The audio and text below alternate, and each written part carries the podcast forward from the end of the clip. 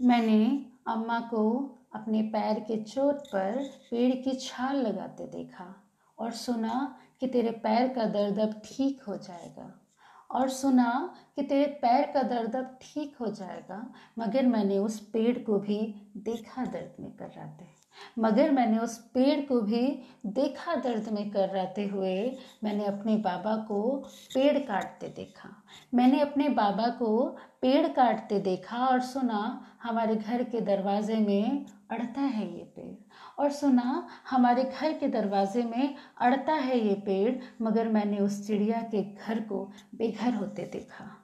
मगर मैंने उस चिड़िया के घर को उस दिन बेघर होते देखा। काश अम्मा उस दिन पेड़ की छाल ना काटती, उसका भी दर्द समझती जैसे मेरा समझा था। काश बाबा देख लेते उस पेड़ को एक बार झाँक के।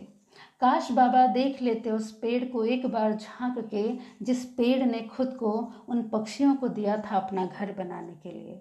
काश बाबा एक बार झाँक लेते।